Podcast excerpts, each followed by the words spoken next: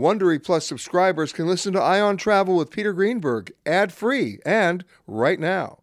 Join Wondery Plus in the Wondery app or on Apple Podcasts. This spring, if you'd rather spend time enjoying your lawn instead of trying to keep it alive, there's good news. TruGreen is the easiest and most affordable way to get a beautiful lawn. All you have to do is water and mow, and they'll do the rest. Weed control, fertilization, aeration, and even some things you might not even think of. They'll do all of it, while you can do literally anything else. With TruGreen, you can have your lawn looking as good as a putting green. That's not hyperbole. TruGreen is the official lawn care treatment provider of the PGA Tour. TruGreen offers a satisfaction guarantee, and they have a verified best price promise, which guarantees you the lowest price with no compromise on quality. You do you. Let TruGreen do your lawn care. Visit trugreen.com to get the best lawn at the best price with the best people guaranteed. This podcast is supported by FedEx. FedEx offers fast delivery, more visibility, simple returns, and weekend home delivery to 98% of the U.S. population on Saturday and 50% on Sunday. With FedEx, you get picture proof of delivery, ensuring you always know where your package is. Returns are simple with packageless and paperless returns. Plus, FedEx Ground is also faster to more locations than UPS Ground. See the FedEx service guide for delivery information. So, what are you waiting for? See what FedEx can do for your business. Absolutely, positively FedEx. Hi, everybody. Peter Greenberg here with another edition of the Eye on Travel Podcast. You can't celebrate or acknowledge Black History Month without addressing the Black travel experience. There's a long history there that continues to this day. And this week I'm talking with Dr. Gretchen Sorin, the author of Driving While Black African American Travel and the Road to Civil Rights. And trust me, Sorin goes way beyond the movie, The Green Book.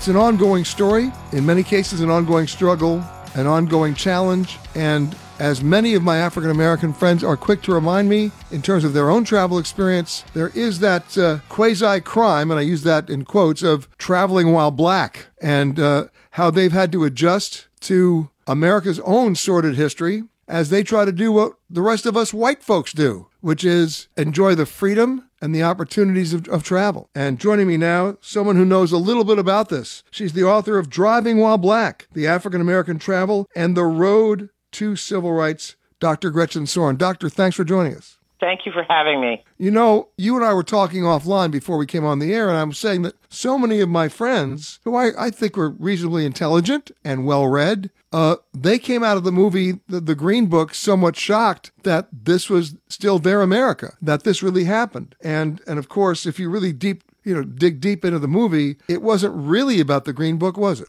No, it really wasn't about the Green Book. It was really about uh, the, the relationship between an artist, um, a piano player, and his driver. But it was a it was a true story. That much was accurate. You know, I remember for reasons I really can't tell you the reasons for it because it'll, it'll, then it'll all be about me. But but uh, uh, Frank Sinatra, when he was touring with his band in the '40s, uh, he had not only Sammy Davis with him at sometimes, but he had other black members of the orchestra and they would they'd be on buses and they'd pull into towns and you know the hotel would say they couldn't stay there because they were blacks in the group. And sinatra to his credit refused to stay at those hotels um, and and would only go to the hotels that would accept all of them. But that was really the exception to the rule wasn't it? That was the exception. The same thing happened to a lot of performers. African americans were allowed to play in hotels. They were allowed to perform but they weren't allowed to stay in those same hotels. And some of them would end up sleeping in their cars, or they would uh, finish their gig for the night and then drive to the next town where they were going to perform. Baseball- well, you know that br- that brings up my next point because what you're what you're alluding to is the automobile in, in, in, in the American life of black travelers had another function. In many cases, it were it was their sleeping quarters. Right, um, and it was also their eating quarters because you couldn't uh, go to a restaurant as well because restaurants were segregated. So you would carry your food with you in the car, um, and you would you would eat it in the car or you would eat it by the side of the road. So it was really it was like you're rolling home away from home. Now I know you did your dissertation on the Green Book, so you know everything about it. I have to ask a really stupid question. is it in any way, shape, or form still being published? Um, it's not still being published. It went out of business. The Green Book went out of business in 1966. But people have been sending me um, modern versions, and there's actually a, a modern version of the Green Book out on Twitter. But it's different. It's been changed. It's um, it's showcasing black businesses and encouraging people to buy from those businesses. But there have been some publications that people have put out warning um, African American travelers about dangerous places um, places in the United States that are um, dangerous in terms of, you know, constantly getting stopped by law enforcement, or places that it's really kind of dangerous to go through because uh, it's they're perceived as white spaces, and white people won't like it if you if you travel in those places. So there you know, are you, there's you, still that yeah. kind of racism in this country. And from an online perspective, I'm still seeing a lot of information coming online from different affinity groups in America, whether they're LBGT2 or or um, or or basically African American or American Indian, uh, where they're basically saying these are the African American friendly hotels. These are the Indian friendly hotels. It's no different, I hate to say it, than a guide that would come out and say these are the, the pet friendly hotels, if you would. Um, because people are desperate for that kind of information for the, for the very reason you point out, because racism in this country is still very much a part of our lifestyle. Right, and people are finding that when they stop at certain places, they're not as welcoming as they should be, um, and that people make determinations based on um, just looking at you and, and the color of your skin. You know, we talk about stereotyping. We talk about, you know, assumption being the mother of all screw ups, which it is. I remember a story that happened to me. I was with a group of friends in a hotel, and ironically, it was in Atlanta, where you'd least expect this to find in terms of the actual racial proportion of the of the of the workforce. And we were sitting uh, in a lounge at a hotel, and an African American gentleman came over who knew me, by the way, but didn't know the other people, and they didn't know him, and they just thought he was a busboy. He was the general manager. Wow. And, you know, it was sort of like, hello. And I'm sure you see that in terms of hiring all the time, because as you take a look at the breakdown of the workforce, even pre pandemic, uh, it was still rather disproportionate. Absolutely. This is that that that's a terrible story. I've also heard uh, stories about people who are um, still being stopped in their cars because they're driving uh, a nice car. So uh, someone, actually a, a white man, sent me a story that he had experienced where um, a, a local black surgeon who was driving a Mercedes had his car stopped because the police thought, you know, why is a black person driving such a nice car? And he said, well, I'm a surgeon. Um, and the the police laughed. They didn't believe that he was a surgeon um, and they didn't believe that he should be driving that nice a car. Well, I have my own story I'm going to share with you. Uh, now, I'm white, but my partner, when I was at Newsweek, I was the, the, the I was the reporter, he was the photographer. We were a team, and you know, here I was, uh, a guy with a beard and long hair driving a VW bus, and he was the blackest black guy I've ever known. He wore a cowboy hat, and and and and we were a team at Newsweek for years. I only found out later that behind our backs, I'm not kidding you, they used to call us the hippie and the spook. Oh my God. And, oh, wait, it gets worse. One night, we're driving down Sunset Boulevard after we had just done a story on racial diversity in the LAPD. It was a positive piece. And we were going to a restaurant. And as I'm driving down the street, I look behind me in the rearview mirror and I see a, a police car move over four lanes to get behind us. And I said to my friend Lester, I said, you have any unpaid parking tickets?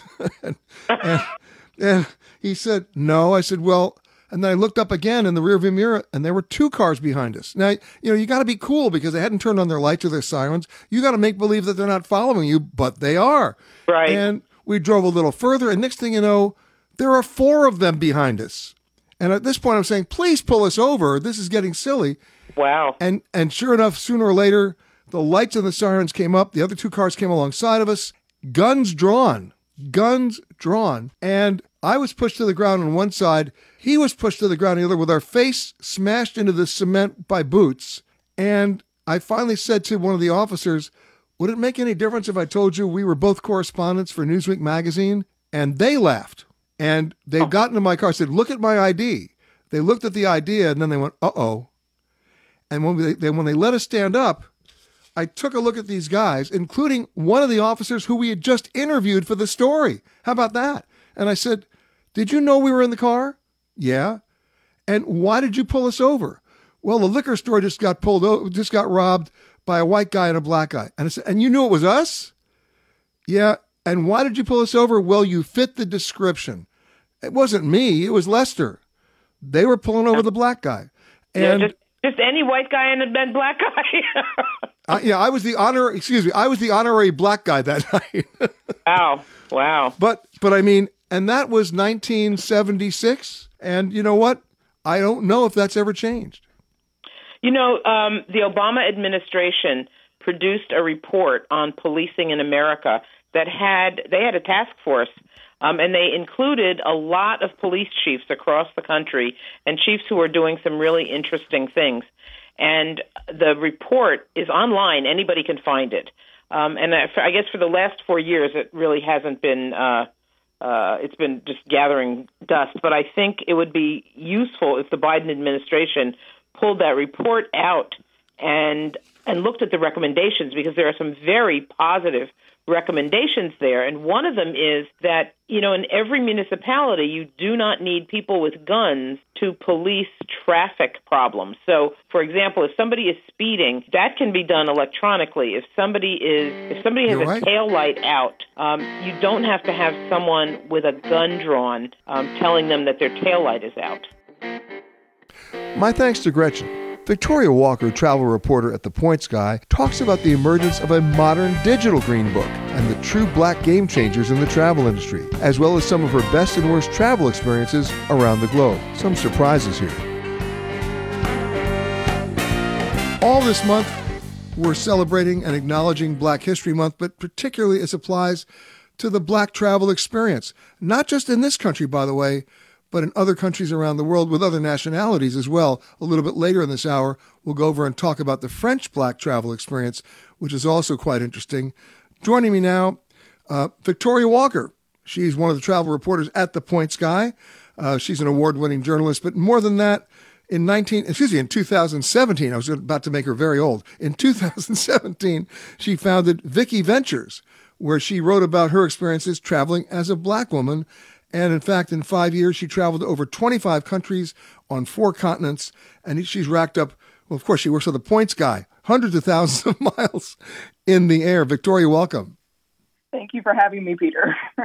So stop laughing.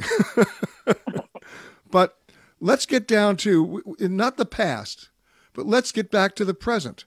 In the last, let's say, paint a picture for me, just say in the last 18 months, because we've been through so much in terms of the black experience, whether it's policing, whether it's diversity, whether it's uh, whether it's crime or the lack of it, whether it's law enforcement or the lack of it, or selective law enforcement, and every one of those things I just mentioned has a travel application, doesn't it? Absolutely. Uh, it's been a obviously a very trying uh, couple of months, uh, especially 2020. Looking, you know, back from 2020, um, but the you know Black History Month with um, the Black travel experience. There's so much to say, um, and not just you know you know Black history of the past, but also Black history of the present um, I think about when I think about Black History Month as it relates to travel, I think about the travel companies making Black history even now. So I think about travel companies like Nomadness Travel Tribe, which serves as a sort of digital green book in a way for travelers of color um, to help them navigate uh, the very different and unique experiences that you have as not just a person of color while traveling, but you know particularly a Black person traveling. And then I also think about thinking more so um, about the pandemic. I think about um, a woman who I interviewed in uh, December named Kristen Kitchens, who is the founder of uh, Sojourn Accommodations in Miami, who offered up her hotel um, when it became very clear that travel was going to be affected by the pandemic. She offered up her hotel as a homeless shelter. Um, and so, you know, there, there, there's so much to say about Black history and you know travel, and you know these are very um, you know, regular people making extraordinary strides. Um, well, Victoria, you know, you mentioned you mentioned the the digital green book, the latter day digital green book. The one thing that I think is interesting about that is that as opposed to the traditional original green book, the digital green book can be almost instantaneously updated, can it? Absolutely. I mean, and and with Nomadness Travel Tribe, it serves as a Facebook group, and so often you can go on, you know, the Facebook group and you'll see uh, tips and tricks about how to, you know, navigate different spaces around the world. And when I think about locations that I want to visit um, at any given time, I always check the Nomadness Travel Tribe Facebook group because I'm very curious to see um, how people have been perceived in, you know, other parts of the world. Um, and so it does uh, it does function very much like a digital green book.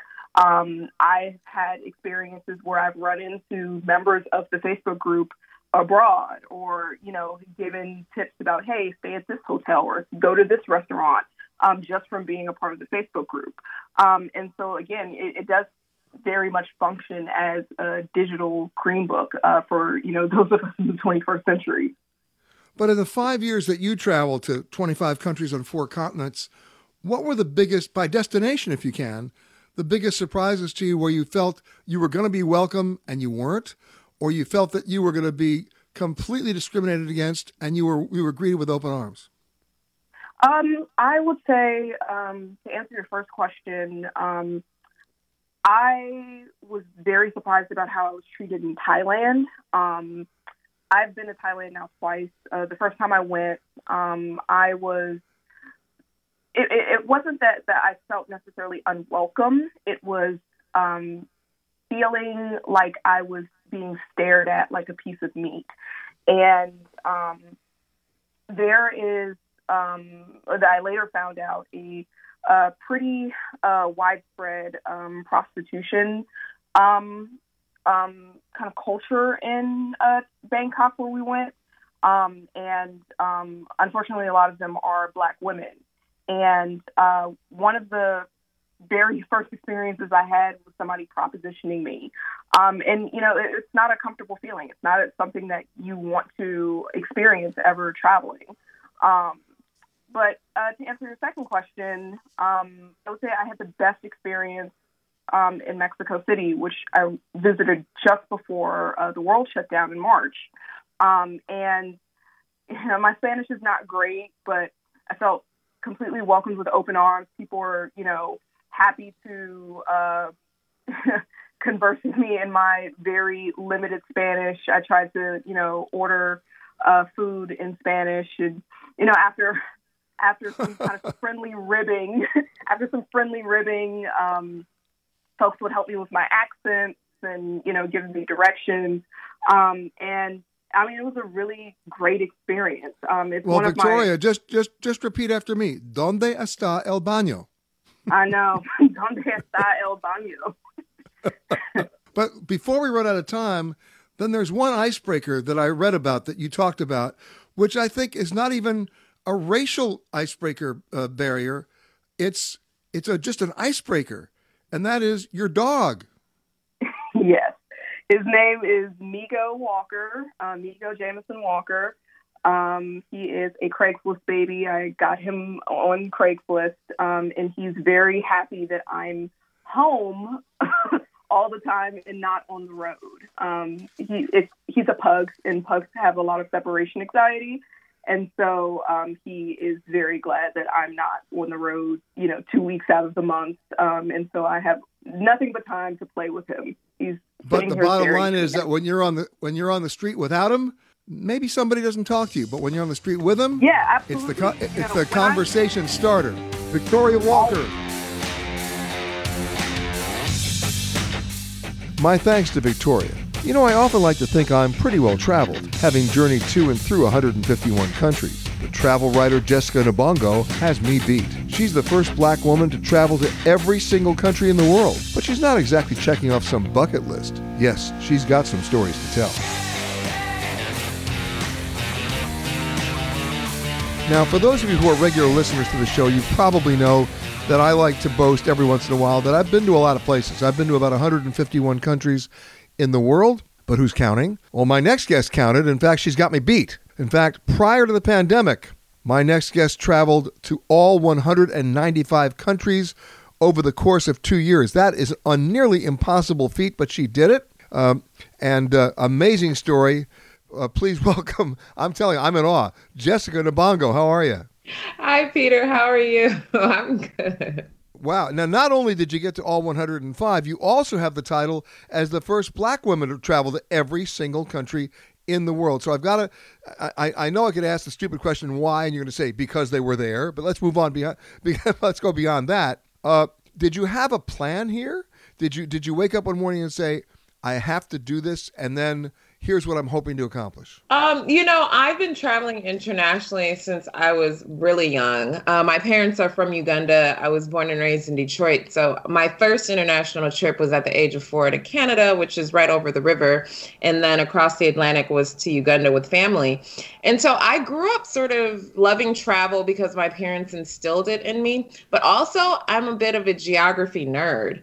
So I started my blog in 2009 and I sort of counted countries from then. And I always wanted to visit every country in the world by my 40th. But in February 2017, when I was in Bali, Indonesia was my 60th country, I decided that I wanted to try to finish um, the remaining countries by my 35th birthday. So I did 135 new countries in two and a half years. You're a show off. well, let me ask you this. Okay, your first trip was to Windsor, Ontario, and then to Kampala. That's a combination. Uh, but let's get beyond that because, as I said before, you've not only done 195 countries, you've done it as a black woman at a time in which, okay, there are 54 African countries. You and I both know that. And there are other countries in the Caribbean. But then there are a lot of other countries that may not have always been that, that welcoming. Yeah, you know, I um I always say just because there's an absence of blackness doesn't mean danger or that people won't be welcoming. There's really only two countries that I would say weren't welcoming, and those were Moldova and uh, Belarus. And I can't necessarily say it's because of my race. Um, but quite frankly, I have been met with open arms. Like I love, um, I had such an amazing time and North Macedonia, what's what it's now known as, um, and in much of Eastern Europe. I loved Bosnia. I loved Serbia, which I did solo and had a ball there. So you know, I don't think for me, I didn't feel that the absence of Black people in a certain space um, meant that it was automatically unwelcoming. Let me reverse it. I've always felt that the presence of blackness doesn't mean danger. How about that? Oh uh, yeah, absolutely. Yeah, say that again. exactly. But th- let's add one more part of, of the dimension here, forget the fact that you are black, you are a solo woman traveler. So you so that's also got to fit into this. Yeah, for sure. So I did 89 countries solo on all six continents and and I think what was what most people will find surprising is that I often felt the safest in Muslim majority countries. I found in particular I think a great com- compare and contrast is Pakistan versus India. Obviously um, Pakistan being a conservative Muslim country, I did both of them solo and felt much more comfortable in Pakistan by myself as a woman than in India. And I think overall, of course, there's a few hurdles and, you know, inappropriate behavior from men, which is a global issue. Yes. Patriarchy. But for the most part, you know, I absolutely felt safe traveling on my own in Africa, in the Middle East, in Asia, Europe, um, North and South America. Of the countries you, you mentioned, and we just included Pakistan, what was your biggest surprise where you weren't expecting to either like it or be liked? Uh, you know, I really had an amazing time in South Sudan. It's a country that previously, I don't know what the, you know, the State Department list has changed now because of COVID, but it was definitely on the list of countries do not to not visit um, based on the US State Department. And I had such an amazing time. I met so many characters and I spent several hours in a cattle camp. Cattle is incredibly important to um, the Dinka people there.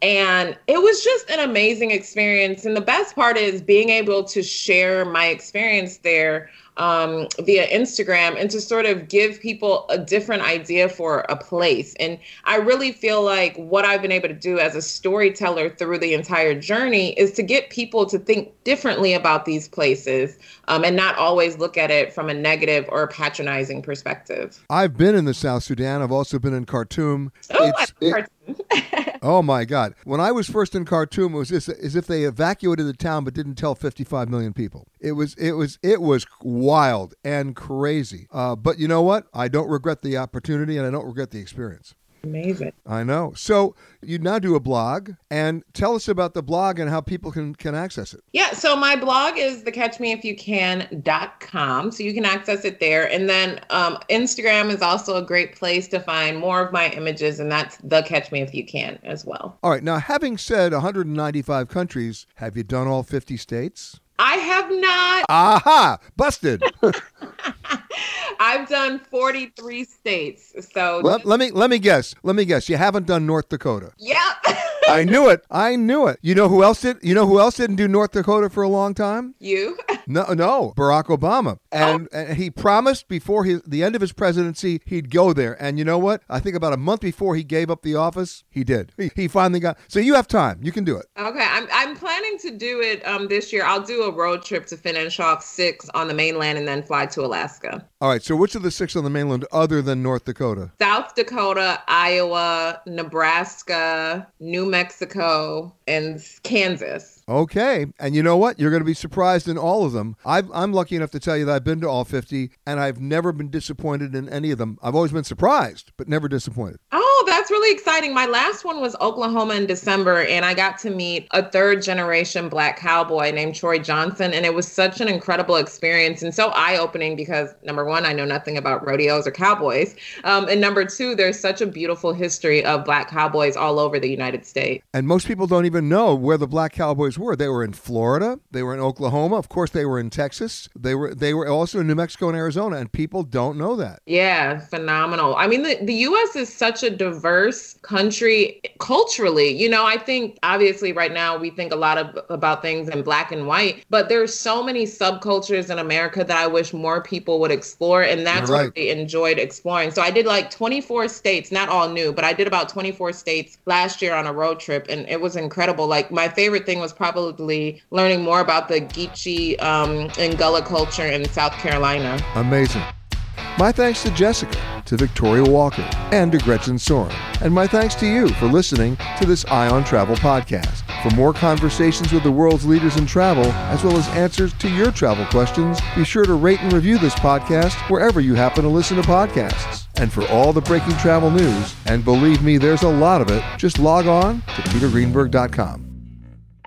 If you like Eye on Travel with Peter Greenberg, you can listen early and ad-free right now by joining Wondery Plus in the Wondery app or on Apple Podcasts. Prime members can listen ad-free on Amazon Music. Before you go, tell us about yourself by filling out a short survey at wondery.com/survey. Get one of the most successful broadcasts in television history on your schedule with the 60 Minutes Podcast. Hard hitting investigative reports, news, and culture maker interviews, and in depth profiles are waiting for you in every episode. Listen to 60 Minutes ad free on Wondery Plus. It was the biggest scandal in pop music. The stars of Milli Vanilli, the Grammy-winning multi-platinum R&B phenomenon, were exposed as frauds. But none of this was their idea. So whose idea was it? Enter German music producer Frank Farian. He saw the success of acts like Michael Jackson and Prince, and he wanted in, no matter the cost. So he devised the perfect pop heist two once in a lifetime talents who were charismatic, full of sex appeal, and phenomenal dancers. The only problem? They couldn't sing. But Frank knew just how to fix that. Wondery's new podcast, Blame It on the Fame, dives into one of pop music's greatest controversies and takes a never before heard look at the exploitation of two young black artists. Milli Vanilli set the world on fire, but when the truth came out, Rob and Fab were the only ones who got burned. Looking back now, it's hard not to wonder why did everyone blame them and not the man pulling the strings? Follow Blame It on the Fame, Milli Vanilli, on the Wondery app or wherever you get your podcasts. You can binge all episodes of Blame It on the Fame early and ad-free right now by joining Wondery Plus.